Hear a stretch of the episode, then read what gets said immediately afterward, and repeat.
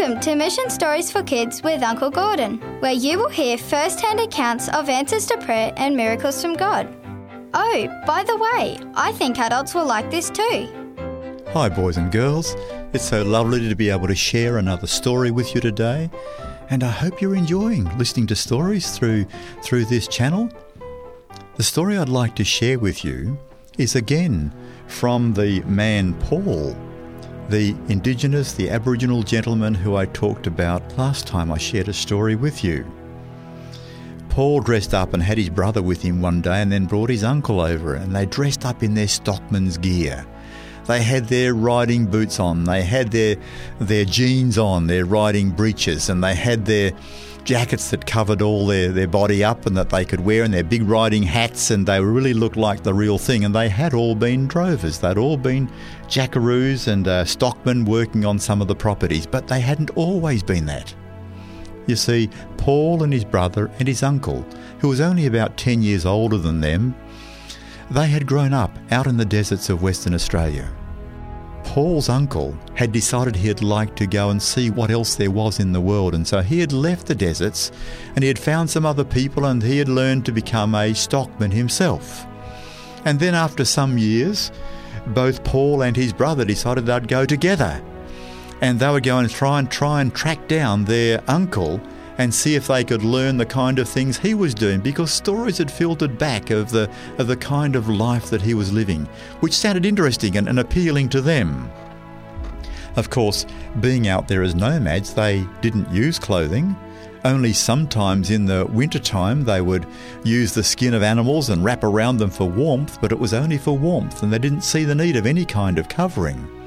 So when they came out, all they were carrying was some spears and some hunting gear so they could hunt down uh, animals for food, and also some little collecting bag things that they had made for anything they could collect in the way of fruit or nuts or, or anything on the way that they could carry. Anyway, they eventually found their uncle and uh, he quickly found some people who could get some clothes for them a shirt and a jacket and then some shoes and uh, no, they, they didn't think they needed shoes but they found boots that fitted them and also some good trousers.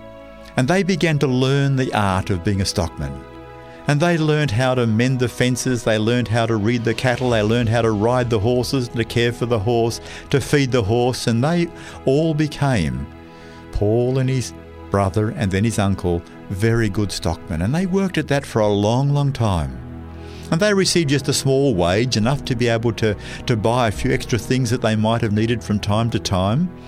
And then, when the uncle was well into his 70s, the owner of the property that they had been working on said, I think it's about time you all retired because you're working already longer than what most other white people retire at, so I think you need to retire. So they moved to the community of Jigalong. But then they thought, we don't want to sit around. They had never smoked, they had never used alcohol all their lives, and they were both, the three of them were, all very healthy and well still. And so the uncle, first of all, he went over to some of the government officials and asked if he could lease some land. And then Paul and his brother asked the same things, and so they were allowed to lease some land.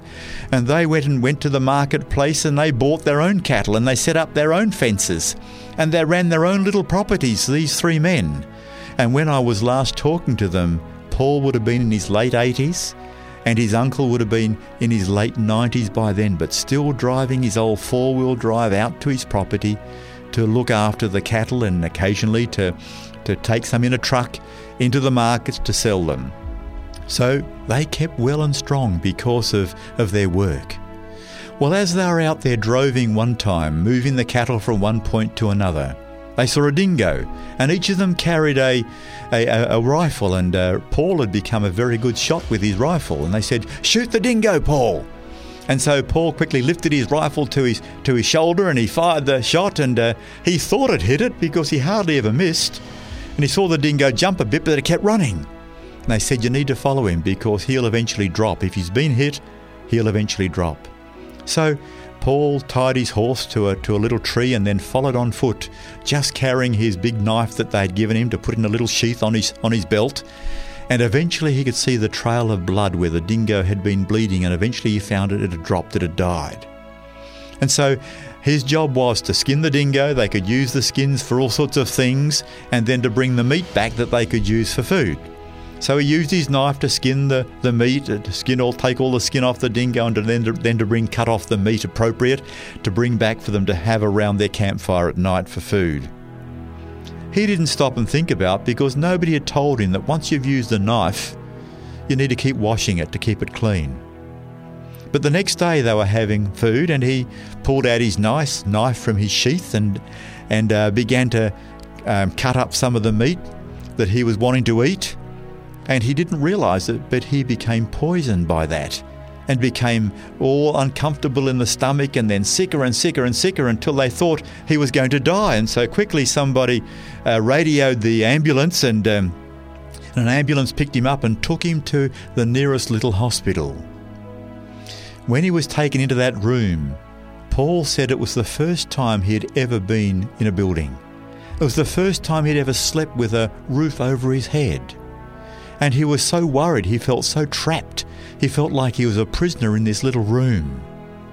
But then that night, when he thought he was going to die, he all of a sudden saw a man walk into the room, and it was the same man who he had seen years before as a little boy hanging on the cross. The same face, the same features, the same person who came into the room there, stood beside him and held him on the arm and said, Paul, you're going to be all right. I've touched you. You'll come through this. It'll be all right. Don't be fearful. The next day, Paul was feeling a lot better. And so they gave him a few medicines to take and, and they released him from hospital and he went back to his work. But as we sat outside his home on his veranda that day, he just said to me, You know, Pastor, God is so good. That again he came to visit me. He gave me a dream of himself when I was a little boy and now as a young adult. Now, as an adult, he has given me a picture of himself. He's come in person to my side and touched me. I just love God so very, very much. What a privilege to belong to God, he said. And I just agreed with him, and we had prayer there together on his veranda. And thank God then for his intervention and his presence with Paul all through his life.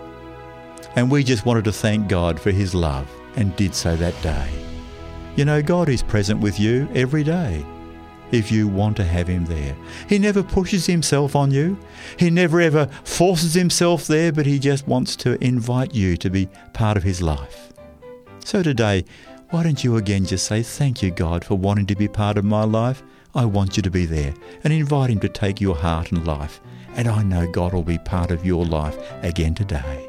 God bless you, boys and girls, and look forward to seeing you, talking to you another time.